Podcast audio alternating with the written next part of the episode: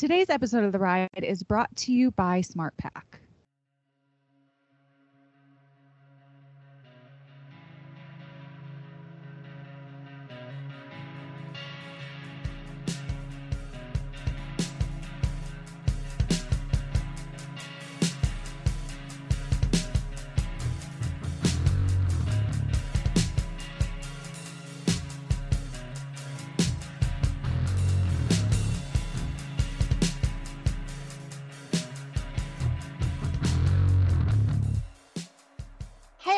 Welcome back to The Ride. I'm Michaela. And I'm Nicole. And this week's guest on The Ride is reiner Matt Mills. And if you are a fan of Yellowstone or The Last Cowboy, then you know who Matt Mills is. Yeah, Matt has um, been part of the reining industry for quite some time now, and we get to learn a little bit more about his history and how he got involved with the sport because he is from Southern California, and like me, I'm from the city, and so it's it's a little different getting involved with the horses when you come from an urban environment. Yeah, which is totally foreign to me. So learning from both you and Matt has, you know, brought a new light to my eyes that I didn't know about before. So it's really interesting to listen to both you and him kind of chat about your similar backgrounds growing up and, you know, getting into the horse industry. And the cool thing about Matt is he will say it numerous times in the podcast about how much he truly loves the horses and why he got into it because he talks about how much he loves basketball and he wanted to play professional basketball and here he is as a professional reiner.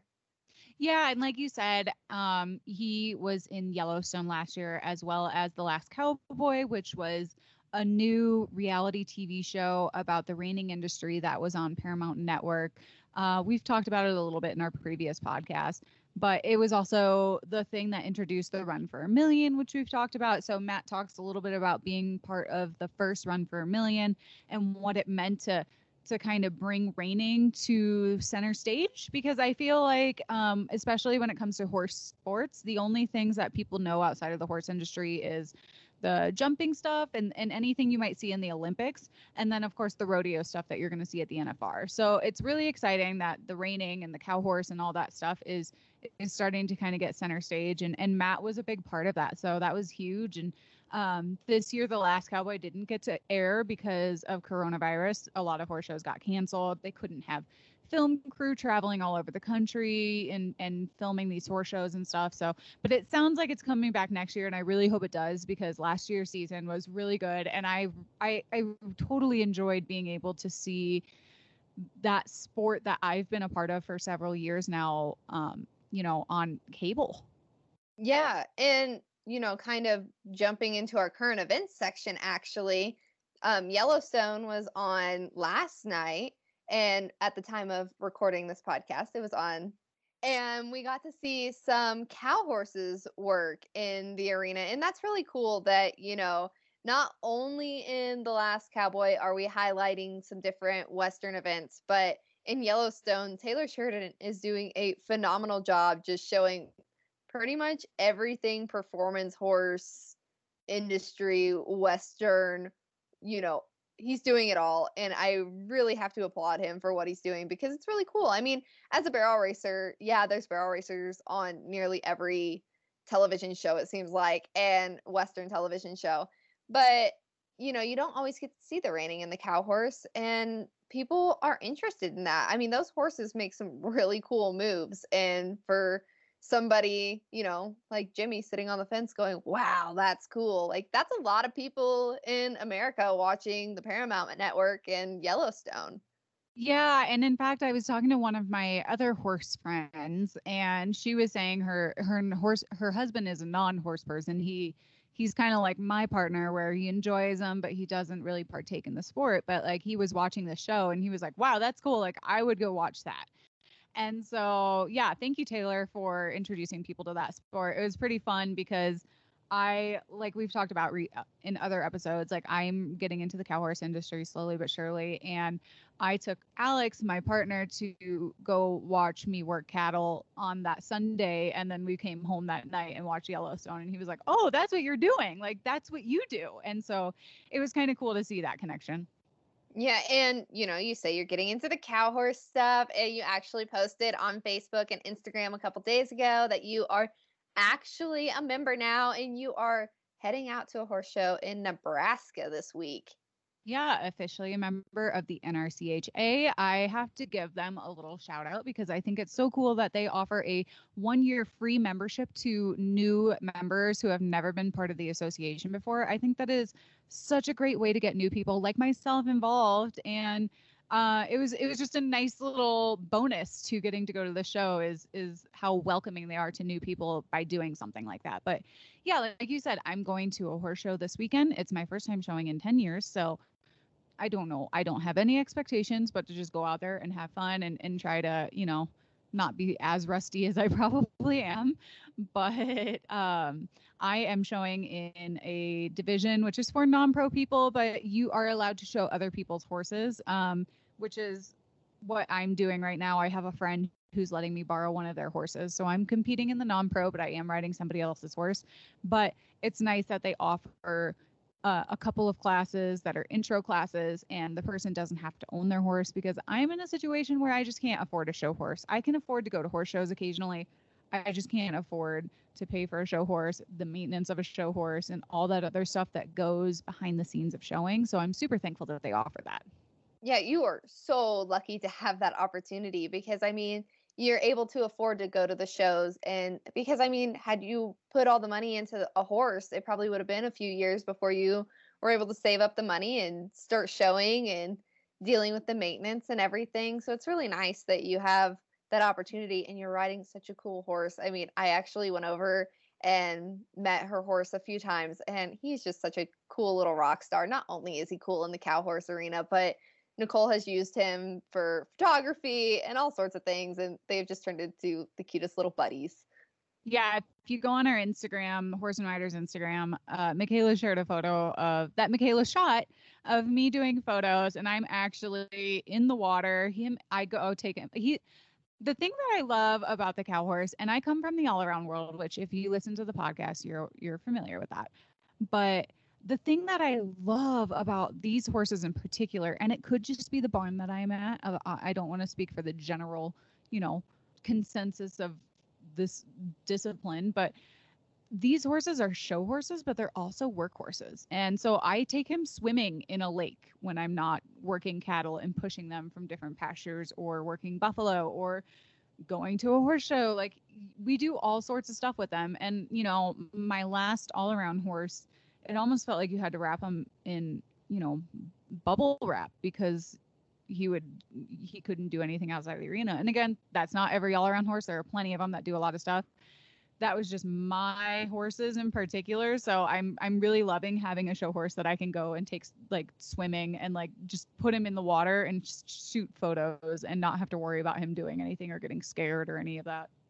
Yeah, well, it, it did take you a little bit of time to get him accustomed to that. But kind of talking about bubble wrap, I think I might start wrapping my horses in bubble wrap because I have now spent a little too much money on vet bills. My horse had to spend some time at CSU and Horsey Hospital, so he might get wrapped in bubble wrap. He came home today. So if you see me out there tonight, I'm probably bubble wrapping my horse. Yeah, poor Whiskey has um, chronic colic issues, and this week he decided to have a little bit of a different colic issue, which is also not fun. But he is happy and home.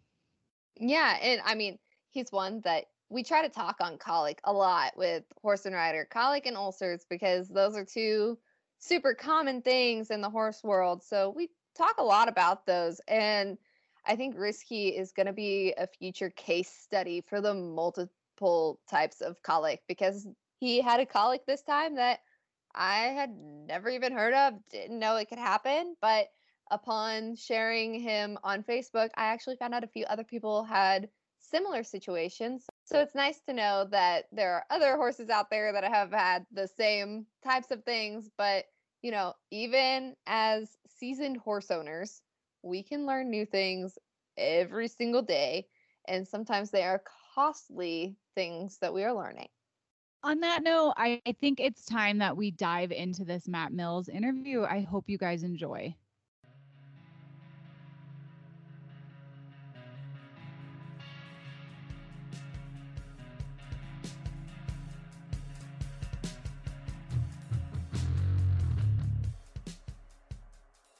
This episode is brought to you by SmartPak with Care.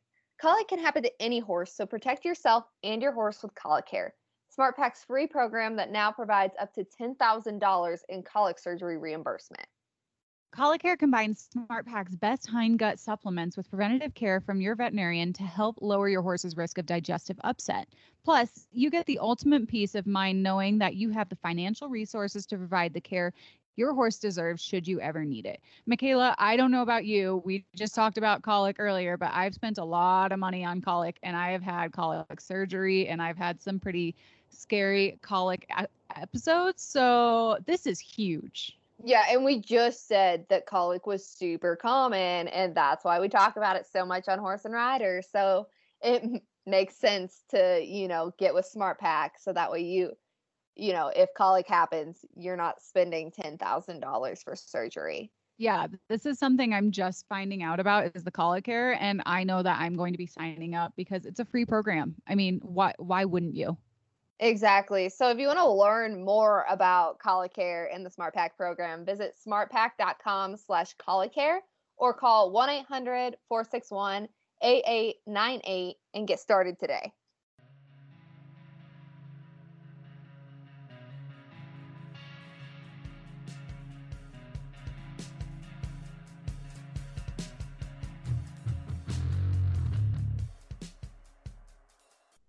So today we have reiner Matt Mills joining us on the podcast. We hope that you guys are familiar with him and that you have been keeping up with him on social media. I know that his social presence has been pretty awesome, but starting kind of at the beginning of your horse life, Matt, I know that I have followed your professional career, but I really don't know a whole lot about how you got involved with horses and where your horse life first began? You know, that's a funny story. It uh, it began in Long Beach, California. So I'm, I'm you know I'm from straight from the city, and um, from you know I, I didn't really come from a horse family. My my mom had horses as a kid, and uh, and then you know as she got older and got into working, she couldn't have them anymore, and so so she didn't have any for a long time, and she got me some pony rides when I was probably like eight years old or so. That's how I started. And apparently, I lit up when I got on a pony, and then it turned into riding lessons. So I'd go. This, I'm, you know, I'm about nine years old. And this is in the middle of the city. There's one stable. It's called the Lakewood Equestrian Center. It's still there, believe it or not. And I would go there. And it seemed like once a week, and I would ride this pony named Dizzy. I, I still remember that was the very first one I had a lesson on I think this pony was probably like 30 years old, something like that. And anyway, I started off with just basic riding with uh, a woman named Michelle Bloomquist there in Southern California, and I and I did that for about 10 years, just taking riding lessons. And then you know, and then I I, I did eventually get a horse, and I I did trail and Western pleasure and equitation, and um, even you know mess around with a little bit of everything but uh, but that's how I started. I, I loved playing basketball as a kid. That that was probably I, I, probably liked basketball more than horses even, or about the same. But um, yeah, I, I, didn't grow up on a ranch. You know, I, I, had to catch the the city bus. It took about 45 minutes from my house to the stable, and I you know I, I never had a problem. You know, I, I loved doing that. You know, I can feel you for that because I'm also from the city. I'm from Chicago suburbs. And yeah, it was an hour drive to the barn. You're in the middle of an urban area. There's no ranch. There's, you know, the property that we were on was subdivisions all around us. And then there was just a little slab of a barn and, a, an outdoor riding arena. So it, it's a lot different though, because the people that you're around don't understand the horses and what you're doing. Oh, for sure. But you know, when you're in the middle of it, you know, I was one of those people too that didn't know anything. So I'm learning. And you know, now looking back on it, I go, you know, it's pretty I'm, I'm, I'm pretty pretty fortunate that I made it out without getting hurt. I did have a great instructor though. She she did she she taught me so many good things uh, foundation wise and let me do a lot of things because I was there all the time. But yeah, I mean we're right on a riverbed there, and I remember taking my horses along that riverbed or taking you know riding along there and um, you know thinking about it now like there's no way I would send a beginner rider like out on a riverbed you know and I'm talking like you know cement riverbed, like in the city, you know, bikers and stuff and joggers. And, uh, you know, the, the fact that I made it out of it, you know, I think that, that, you know, it's kind of pretty fortunate. Yeah. It's pretty funny. Some of the things that we do as kids and then look back on and we're like, why in the world were we doing that? I would never let anybody do that. So kind of switching and going forward in your life, you know, you said you love basketball and horses, but when was it that you really decided that horses were the route that you wanted to take and kind of veer into the reining path? You know, so I'd say pretty early on, like around 12 or 13, I was I was really torn. You know, I kind of, you know, I had it in my mind I'm going to go to the NBA, and you know, I was a Lakers, still am a Lakers fan, of course. Um, which uh, hopefully they win the title this year. By the way, a little side note. But uh, anyway, yeah, so I was torn. I, I I wanted to play basketball, but I really love horses, and I thought, man, I'm watching the you know my trainer and and thinking, man, this is something that that I could do. And then I've got my parents, of course, saying, no, you've got to go to college, and you you know you've got to go do these other things. And along the way, getting into reining, you know, I'm going to a lot of these local events. You know, they're open shows in California. I think they were called WHEA, like Western horsemen something WHEA, but they were they weren't even uh, breed events because I you know we didn't have a horse that was good enough. And for most of my youth career, I had a breeding stock Appaloosa. But I'd go to these shows and I'd see the stock horse classes. So that's what they called them back then. And those were the horses, you know, it's you know modern day reiners. They're running and sliding and spinning. And I just remember thinking first that they didn't have to wear the stupid little outfits that I had to wear. I always thought, you know, they're a little little girly and so i looked at that and i thought these look like cowboys and they get to go fast so i was fascinated with that i'd say probably like mid-teens or so and so i started snooping around and investigating on my own uh, you know now i'm getting to be like 16 17 kind of getting a mind of my own and i and i i'm following the california horse trader and i see reining horse trainer garth and brenda brown are moving from oregon down to Southern California to Costa Mesa. That's a, you know, there was no reiners at the time. So I'm thinking now here's my chance. So I blew his phone up for, I think he advertised like three or four months before he moved. And I called him probably at least once a week just to make sure that they were coming and that I could take lessons. So when he moved down, I was probably just short of 18 and I, took my first reining lesson down there with with Garth. So I drove, you know, again, you know, nothing's close. Now I'm driving. Oh man, it was probably like 45 minutes, and you know, LA traffic was probably like two hours though. Uh, I'm driving down to take a lesson on a reining horse, and so I had about I only had about six months of riding reining horses before I moved to Arizona. Oh wow. So you I mean you kind of knew immediately that that was what you wanted to do with your career then. Well, you know, so I, I was hooked on reining immediately. You know, I mean, I was like, man, this is really cool. The horses are so well trained and you get to go fast and nobody was, you know, getting after me about my equitation. You know, I could kind of relax a little bit. So I was thinking this was pretty neat. And then it just so happened that, you know, I, I had gotten a horse to lease and you know, I had some other friends and stuff doing it. And, and the thing to do was to was to do an internship in Arizona. It was the hot spot then. There was Todd Bergen, John Slack, you know, rest in peace, Brett Stone, Dell Hendricks, you name it. Everybody was here in Arizona.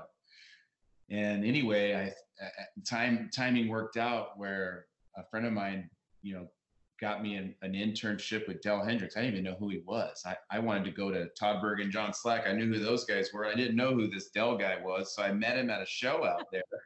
Literally one day, a friend goes, Hey, you should go to this guy's place. Now I think back on this is crazy that my parents let me do this. And so I meet Dell and this is 97. And so I said, Hey, you know, uh, you know, can I come to your ranch for the summer? And he's like, sure, but you're going to live with me and I'm not going to pay you anything and you're going to work hard. And I said, yeah, it sounds great. So I headed out in June, the day after I graduated, you know, and it was 100 and whatever, 120 degrees out here. And as soon as I stepped out of the car, you know, at, at Rancho Cerrillo, is the time Dell worked for him, I, I kind of, that heat hit me and I was like, oh man, what am I doing? And then I walked in the barn and looked at all the horses and looked at the facility and I thought, well, this is going to be great so I went from like, you know, I had 10, like I said, I, I, I rode as a kid, you know, about 10 years of experience with all around stuff, six months of actual reining, um, you know, and I competed a lot, so I wasn't worried about that. But just six months of actual riding reining horses, and I jump into an internship with uh, a summer internship with Dell Hendricks, and so I got a funny story about that. So I never really driven a stick shift very much as a kid. Grew up in the city. You know, I wasn't driving farm equipment or anything like that. I wasn't into hot rods.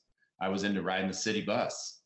So Dell, he he says, "Hey, do you know? To, can you drive a truck and trailer?" I said, "Yeah, I can drive a truck and trailer. I've, you know, I've driven my parents' truck with a two horse bumper pull, and so anyway, I'm like, yeah. So he's like, all right, you're going to get in the truck tomorrow. He would, you know, he didn't really give you a lot of details, which he never did. And I worked for him almost five years. It was kind of, hey, you're going to get in the truck tomorrow. Like, you know, I'm 18 and I'm used to doing what my dad told me. It's like, okay. So we jump in the truck to go to the Oklahoma City to the NRHA Derby. And we get, I don't know, we're in the middle of New Mexico somewhere. It's pitch black.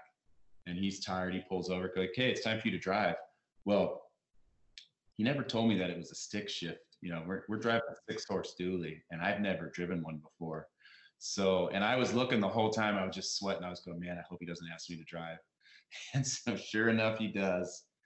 And I had to, you know, I had to let him know, like, uh, I don't know how to drive a stick shift. And so, anyway, uh, that went over the way it went over. He drove the whole way. Luckily, he ended up tying to win the Derby that year. So I go from, again, you know, graduating high school to I jump in the deep end of the reining world with a guy I don't know, and he goes out and wins the first major event that I go to. So that's that's how I started off. Wow, like what a starry-eyed kid you must have been to just kind of dive headfirst into it like that. But obviously, he was a mentor of yours and kind of helped shape you as a rider. Who else would you credit your riding career to? Well, you know, I mean, as far as like the reining goes, I mean, of course, you know, I have to thank my my childhood trainer, um, you know, Michelle Bloomquist, and then Dell, working for him almost five years. That um, you know, he he taught me a ton. Really good horseman.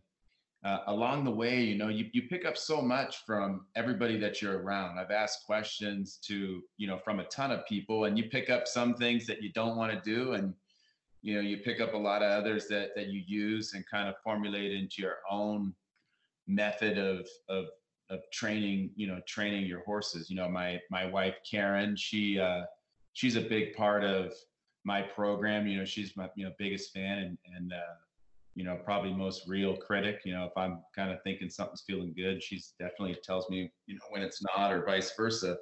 But i couldn't really put my finger on i mean there's been so many people you know i mean um, the you know the, the great trainers ahead of us. You know, I try to really study, you know, a lot what those guys did and you know how they got to where they got to, and and then even looking at you know today, just studying um, where everybody's at, and it all comes back to the horse. So that's the that's the that's the great equalizer, and that's the one thing that I would say has probably been my biggest teacher. Teachers are the horses that I've trained. I love that because you don't know how many people we talk to and it really makes my heart happy that that's the reason they're in it is the horses. They truly love the horses. So I'm so happy to hear that from you. But do you have a kind of going off of that? Do you have a horse that is the most memorable to you? That's a, that's a good question. Which when I get asked that, I'm like, it's like it's like asking me which one's my favorite kid. You know, uh, that's kind of the way I look at training my horses. You know, I try to treat them as if they were my children. You know, try to be fair, and you know, if they need whatever they need, they need a you know a, a hand or you know they need an arm around them like a hug, or they need you know they need you to be a little more stern with them, but always fair and always thinking, okay, you know, I love this kid just like you know I love this horse. But I mean, it'd be easy for me to point out um, early on. There was a mare named Dunnett's Delight when I worked for Dell Hendricks that I got kind of late. Another trainer, uh, Patrice St. Onge, and his wife, Veronica, they asked me to ride this mare when I worked for Dell. It was kind of a late deal. And uh, ended up being second in the le- limited open futurity that year. Maybe it was intermediate open. It was like 2000. And that kind of was like, because I knew, you know, they told me this mare is not enough to, you know, be on the top end, but if you do your job, she should be competitive and after that, when I got second that year, I was like, man, maybe I can get this figured out.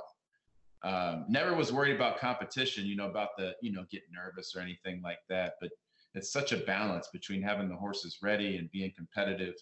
That'd be the first one, and then the, and then the other one would be Easy Whiz, which that horse kind of jumped in my lap early in my career, and uh, you know, I won a won a lot of stuff. Won a gold medal for the uh, at the World Equestrian Games for Team USA that was a huge deal. I had my all-time high score, 231 and a half on that horse. And and he was he was one that was just so good natured, just really kind of showed me what the power of a a uh, a good natured or good minded willing horse what what it can do because i've been on a lot of horses over my career that were more physically gifted more spark and pizzazz but that horse just had a yes attitude all the time and and he led me eventually into the horse that I won the most money on, which is Wimp's Cool Breeze, owned by uh, Mark and Janice Dixon, and that's one that I've had more recent. That buckskin Wimpy's little step, just really pretty horse, and and that's another one that he was cut from kind of the same cloth where you know he just would go out every time and try so hard. And i still have him in the barn to this day and i, I still love jumping on and riding him. They're the kind of horses that like you kind of get in a rut maybe or you know, you're kind of feeling like, man, things just aren't going the way I want. Because anybody tells you that doesn't happen, they're lying to you. It happens to everybody. So I kind of call them like my slump busters, those kind of horses. Then you jump on, and it almost seems like no matter what you do, it goes right. And then you can kind of carry that momentum on to your other horses and try to get them to kind of feel and respond the way those those great ones have. I mean, and I, have had other horses, but those would be the ones that would uh, that would stand out in my mind. I love that you call them slump busters because it's so true. We all have our off days. We all have the days where things aren't going right, and as as the day progresses and you're riding all these horses, they sense that. So it's nice you're able to like recalibrate your your you know brain and and how everything's going with a, a really cool horse like that. And I think uh, the last one that you mentioned was where that one made an appearance on the TV shows that you were in, correct? No, so no. so that's another one though. That's tough. Um, his name's Trashy Chicks Dig Me, and um, that one, that's the one I wrote in Yellowstone on the scene with uh, where we're, we're really we're, we're we're taking Jimmy down in the sliding contest, and that's another one that uh, a great show horse that. Um, not only show horse, just a great horse to be around. Just and that's why I brought him up there. I knew he would get off the trailer and he'd be ready to go and then he was on uh, i used him on the last cowboy. He was in a couple episodes there. Uh, he yeah he's he's kind of he's popped up everywhere. And the other one stony the Wimp's Cool Breeze horse i i rode him in the shootout at the run for a million. So you know i just I, and that one i felt like with all those you know the crowd there and whatnot i just really i wanted to show that horse at that event. It's kind of later in his career but i wanted to take him anyway. Yeah well and that was such a iconic event. Um, before we go into that, because we have so many questions about that, because you were part of something that I think is so cool and i'm so excited that the rest of the world gets to see the industry that i love and i've grown up loving. But um, kind of going back to you talking about your training philosophies and the horses that kind of help build you to be the rider you are if you had to sum up your training philosophy into a couple of sentences how would you describe it? I know that's probably a very hard question no, you know, well, yeah. I mean, it could be, you know, it can be, but but I think it ultimately it it all boils down to pressure and release. You know, I mean, I hate to. I mean, it really is that simple, and I use that all the time in my my my my videos, my tutorials. If if a person cannot watch you from the fence, you know, from the ground, and somewhat figure out what you're doing, there's a very, very good chance that neither can your horse. And I, I think it really boils down to that. And I have to watch myself all the time, you know, being, you know, a professional and doing this as long as I have. It's real easy. Like I want to get, you know, I want your head to be here and your foot placement to be here and this, that, and the other. And I've got this really complicated plan of how I'm going to get from A to Z. And we're going to, then we're going to do a U-turn and go this way. And your horse has no clue what's going on. And then what happens is you end up creating issues, you know, creating problems while trying to get somewhere. And it's your own, so you, so you spin your wheels. So I think if you take it back to that, you know, just put no have a plan. So so to summarize what I just said pressure release, before you do something with your horse, have a plan of how you're going to get there. You know, if you if you can't figure out if it doesn't make sense, then it's not going to work on your horse. And and the more simple I've kept things, the better I've done. And and I'm going to be the first one to tell you, it doesn't. I, you can say this to your blue in the face. Um, you will still get caught up and getting you know and, and having to back up and, and making things complicated and your horse doesn't get it the, the biggest thing is to be aware that's the other thing i would say is to be aware to stop and kind of evaluate or troubleshoot what's going on is it because you're not being clear most of the time it is or you're asking a horse something that it's physically not capable of doing that's so eye-opening like just listening to you talk about that i just learned so much i am not at all a horse trainer, but I ride every single day. And being able to put it in something that simple really resonates with me. And I know that that's just going to go over so well with our audience because they will be able to put that in the simplest of terms. And speaking of this, so you do some video work, which they can watch and see the simplicity of everything that you're teaching but you're also doing social media stuff, like I mentioned at the very beginning of this podcast, which I think is so awesome because you've even created a hashtag challenge where riders spin their horses bareback and you're just doing all sorts of things. But can you talk about the importance of social media in your business and how you connect with the audience?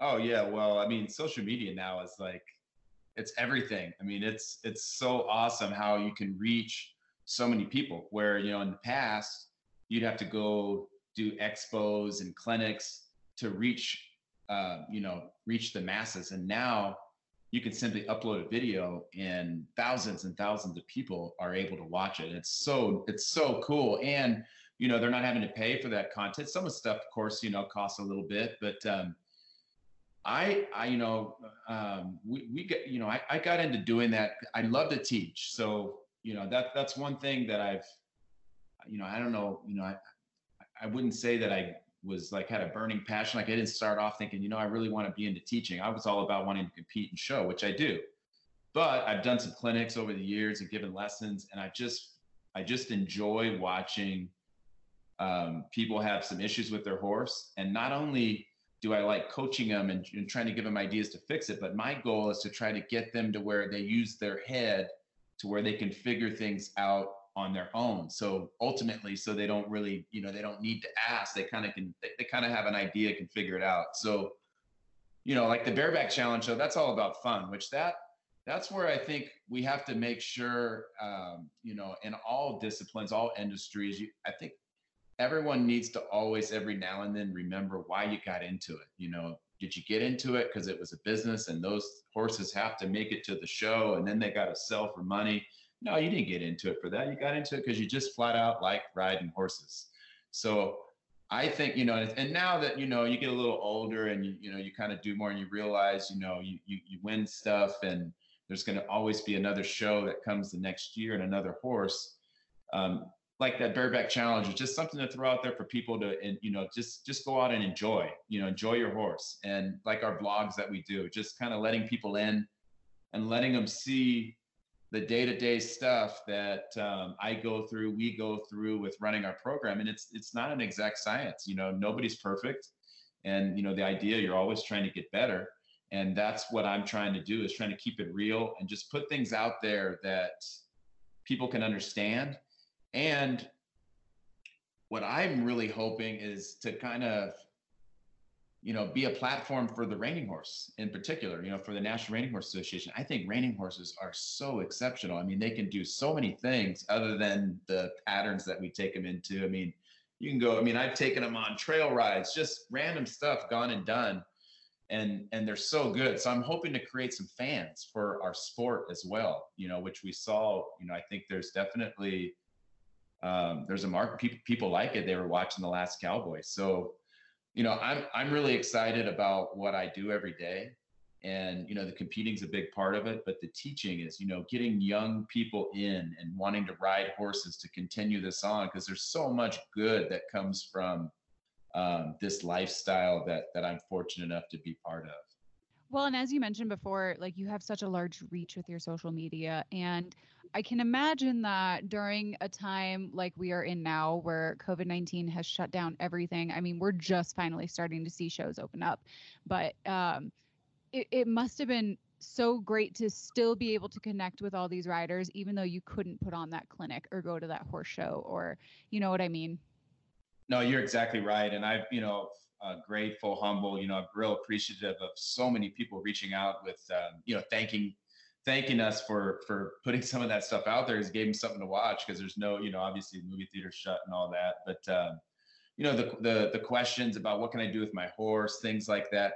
And it, I had a lot more time, right? Because there, there wasn't any shows to go to. So I, you know, I'd ride my horses for the day and, um, you know, I check that stuff out every day, but I was even more so able to interact with um, with with with all of my followers and and just you know just just kind of connect with them like you said and, and kind of get to know a lot of people and it's it's amazing how you know you kind of you know you start you start getting these relationships and you start seeing these people out at events and stuff and it's just really neat to see the excitement yeah well ourselves we are behind the scenes of our social media and we try to put ourselves out there as much as possible because we know it's so important to connect with the audience. So we totally, totally get that. But one of the things that you've been doing on your social media is doing a tip of the week that's generally health related. And so that made me curious as to what a, some of your favorite health tips are and how you're able to keep your horses healthy and happy and fit on the road for competition. The horse's health is obviously huge. So, and, and it starts with the feed. And, you know, so we feed we use alfalfa hay cubes, uh, feed Bermuda grass. I use Nutrena grains. I use their Pro Elite line, also their Safe Choice line.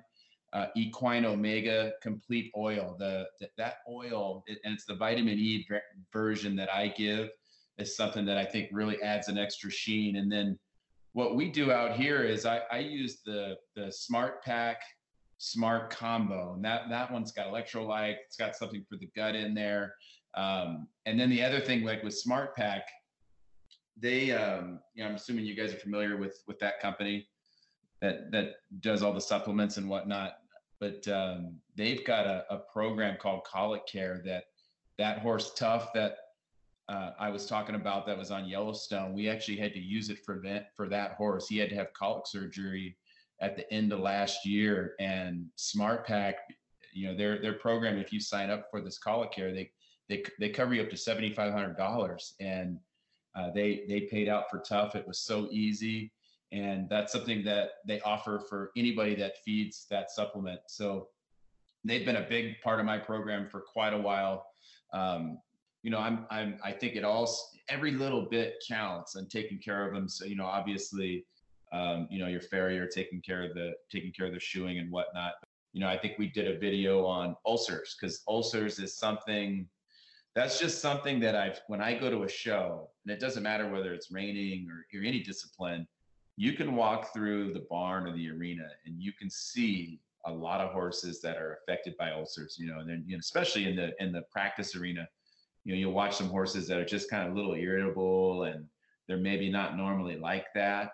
And you know, my first instinct is to man, let's just make sure that that horse that horse is not being that way because we haven't, you know, we haven't taken care of him. You know, he's he's he's telling you something, and you're not picking up on it. That's that's what I that's that's that's that's the other the goal with those tips of the week on health is just getting people to start asking themselves questions about their horse. Like instead of jumping, it's so easy to jump to, well, just Johnny just doesn't want to do it today, you know, or he's just being, you know, he's being a jerk.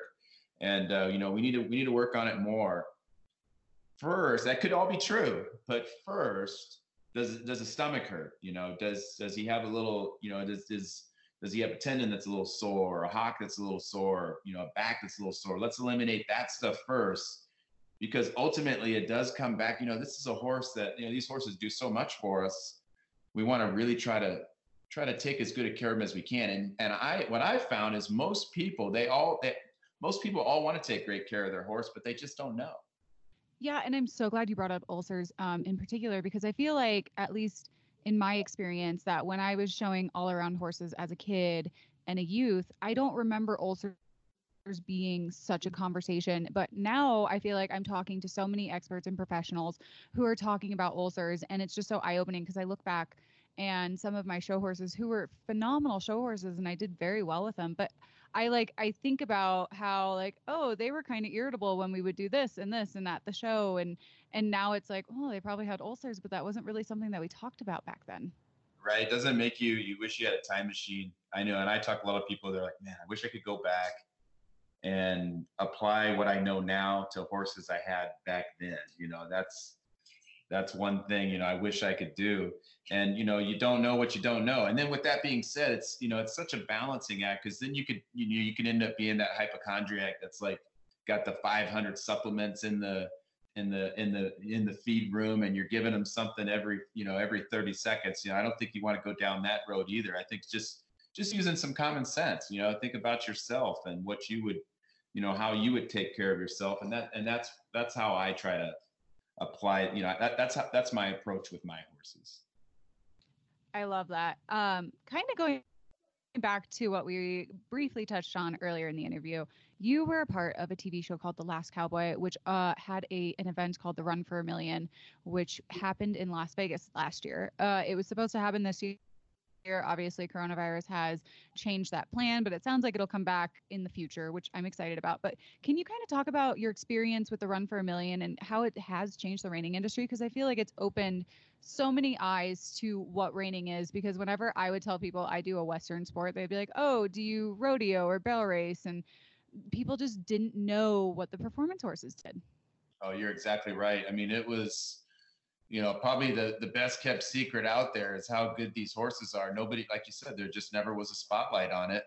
And Taylor Sheridan single-handedly has changed the trajectory of of the reining horse, and not and not only reining horse. In the wake of that is just horses in general. I mean, just you know, people, and I, have got friends that do the English, friends that do all around roping, uh, cutting.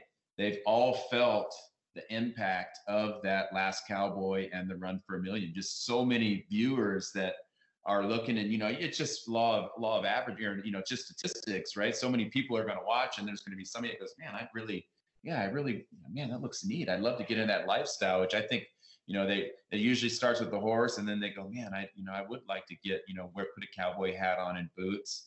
And then next thing you know they pick up the phone you know? And then the last cowboy i think the nice thing about that was it kind of, you know, it, it gave you an end to our world and you kind of got a little taste of what we're like. And I think it kind of made people think, you know, go, hey, you know what? Maybe I can approach that guy and talk to him.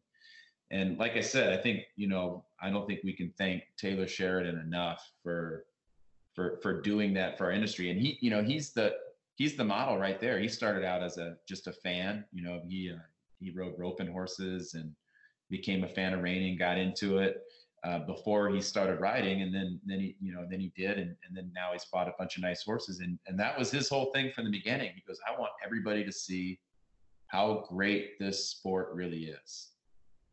Yeah, and well, I just think that the last cowboy and the run for a million just tie in so nicely together to showcase what exactly the reining industry is. And so, can you talk a little bit more about what it was like being in the reality TV show? yeah, it was it was a lot of work. You know, you had a microphone on you all the time. You know, those guys would come out and they'd have a crew, you know, several days in a row. And and you know, we'd have microphones on and you'd have to remember you have those mics on because they were recording at all times. And so, you know, you go through your normal day and they would key on some you know on some stuff that you know i wouldn't make maybe you know we wouldn't think was really that big a deal. And they're like well that's actually kind of interesting. And it was kind of um, you know those the, the the film crew didn't know anything about horses. So it actually it was kind of perfect. You know they knew about tv shows of course but they would ask questions that i think the average joe would ask. And so then you'd have to think about your answer. And you know it was a little you know it's a little touchy because you know, we are all in the same circle and we're, we are competitors though, for sure, but we all have to live with each other. So it's kind of, you know, it's like a little fraternity, brotherhood or whatnot, where not everybody gets along. I mean, that's just reality. but yet we all kind of, you know, we call it we're all pulling towards the same cause. So that was a that was a balancing act there where I thought everybody, you know, did a pretty good job of being, you know, doing doing what they do and having a little fun with it to boot. But I could tell you one thing that which I think came across brilliantly in the show is no matter what happened um, in the day-to-day stuff, when it came competition time, everybody was, you know, laser focused, all about trying to win. And you know, of course, Run for Million made it easy. Half million dollars to the winner. That's you know our biggest paying event by far. So um, that I, I thought that was that was pretty impressive, and I you know obviously I was very very proud to be a part of that the inaugural um, the inaugural season. Well, and like you said, it, it, we're all in the same circle. But for you, it's even smaller because you're in Scottsdale, and like I I go to Scottsdale a lot, and y'all are right next to each other, so it's a very small circle. Oh yeah, you can't. I mean, everybody knows everybody's business, and you know, it definitely, uh, you know, a, lot. You know, there, there's a lot of conversations back and forth with stuff on horses and whatnot, and just the competitions out here alone are are so tough. So, yeah, it uh, it was pretty easy, you know, and, and really, it's kind of one of those things you don't really know, and and that was one thing with the TV show. We had no clue what they were going to use, how they were going to edit it. As the world saw it, as when we saw it, they gave us no, um, you know, they, they didn't give us any idea at all of, hey, we're going to go in this direction. No, they would just start asking you questions. And then next thing you know, you, you know, it was time to watch and you're like, ooh, yeah, they did get that. Yeah. So earlier you mentioned being on Yellowstone with one of your horses, which Taylor is the producer for both Yellowstone and The Last Cowboy. So he is just doing super cool things in the Western industry. But how exactly did you get involved with Taylor and getting on the show Yellowstone? So Taylor rides with a friend of mine, Tom Ferran, and I've known Tom for a long time. He's in Southern California. You know, he's we always, uh, you know, we'd always end up, and I, I'm a sports fanatic. It doesn't matter. You know, I told you I'm a basketball fan, but I like all sports. I think I probably, if you told me I had to sit in there and you know sit next to Stephen A. Smith and run a Sports Center show, I could. I, I'm pretty confident I could pull that off. But anyway, Tom and I, we would talk about USC football. Because I grew up a USC football fan, Trojan fan, and anyway, um, you know, one of these shows, or you know, I can't remember when, he's got this guy that's there hanging out and he's cleaning stalls and he's riding a horse and and it was Taylor and just a really down to earth cool guy and he would ask a gazillion questions about reining horses. And I'd be you know I'd be sitting there talking to Tom and I'd sit there and I'd you know we'd just talk and I'd answer his questions. And then I'd see him at a lot of the shows. He'd be coming along with Tom and helping Tom uh, you know uh, you know, cleaning stalls or stuff like that. But he's a non-pro rookie, and he and he, you know, I remember the horse he had. I was like, man, this guy is trying so hard, and that it was one horse in particular just did not stop very good. And man, I had to tip my hat because he was out there trying so hard to get it figured out. And you know, like I said, I just every show I just got you know just uh, whatever you know Tom and Taylor and I we just really uh, you know got along well, just kind of clicked and I had no clue, honestly. I never even asked, like, what do you do or anything like that. And it turns out, you know, he was acting at the time and was on Sons of Anarchy. And some time went by, and I, I was at a Burbank show, and I think I asked Tom, like, hey, where's Taylor at? And he kind of looked at me funny, and he's like, well, you know, he just wrote that movie Sicario. And I'm like, what? And that shows you how uh, much I was paying attention. I, I didn't even know at the time that he'd done that. So sure enough, he had. Well, then you know he starts getting some getting some horses now, right? So now he's got some really nice horses. And we were at the NRBC one year in uh, before the obviously the first before the first season of Yellowstone came out, and he goes, "You know what? I'm going to put you in. I'm going to put you in the TV show." And I was like, "Yeah, right. Sure you are." And uh, one thing I figured out quick about Taylor, if he says he's going to do something, he he does it, and and he, you know, that's that's as simple. That's that's how it went down. He said, "I'm going to put you in the show," and that's what he did. Huh, that I had no idea. Um, hopefully, we'll see you in a future episode, maybe next year. Yeah, and well, maybe a future episode of The Last Cowboy too.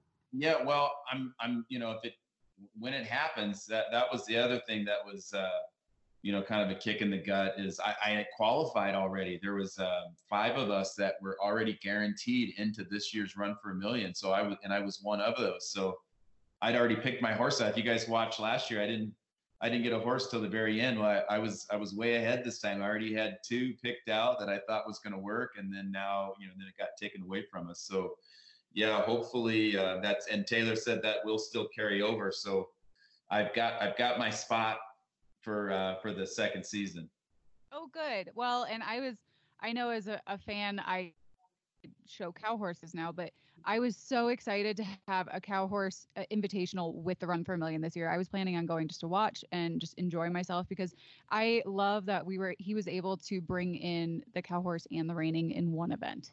Well, I tell you what, it's coming. He's he he loves the cow horse events. Got some cow horses, and he's an avid cutter himself. He's getting you know he's he's moving up the ranks fast. So um, I you know I I like that he's doing that. I keep telling him, like, man, don't forget about the reiners, though. Don't forget about. but uh, I know he's having a blast uh, chasing those cattle around, and you know that's a that's an awesome crew. I've got, and the guys that he's bringing in, they're all really good friends of mine. It kind of turns out most of my you know friends, I my my uh, friends training horses, most of them are in the cow horse. Uh, and not that I don't have some in the reining also, but I'm talking like guys that when I first started training that we were uh, doing stuff together. Those guys are all in that, so they'll be coming across. So it'll just it'll just make it that much more exciting. Yeah, I'm I'm super excited for all of it and to continue to see what you keep doing in your own personal career and maybe in your television career in the future. Thank you so much for joining us today. But before we end this podcast interview, we would like to ask you where our followers can find you on social media and your website.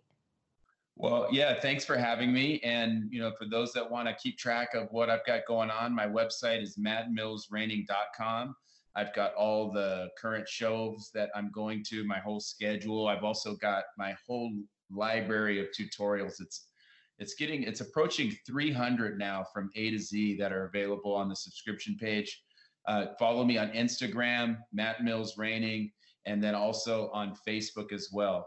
Um, those those are and, and YouTube. Can't forget about YouTube. Got my tips of the week are on YouTube. We share them on Facebook as well. The same with the vlog. And if anybody has any questions, even after this podcast, um, you know, send me those comments, the DMs, and you know, I'll do my best to to try to answer questions or maybe even put some topics out there for um, you know for for people that have some have some uh, issues with their horse that they're looking to get worked out. We would once again like to thank our friends at SmartPak for bringing you this episode of The Ride. Thank you guys for tuning into the Ride podcast. We hope you enjoyed this episode and please be sure to subscribe wherever you listen to podcasts. Follow Horse and Rider magazine on social media and find us at horseandrider.com. If you guys have any questions or comments, please be sure to hit us up at horseandrider at aimmedia.com. We want to hear from you guys. And if you like what you're listening to, be sure to leave us a review on iTunes. How many stars, Michaela? Five stars, please.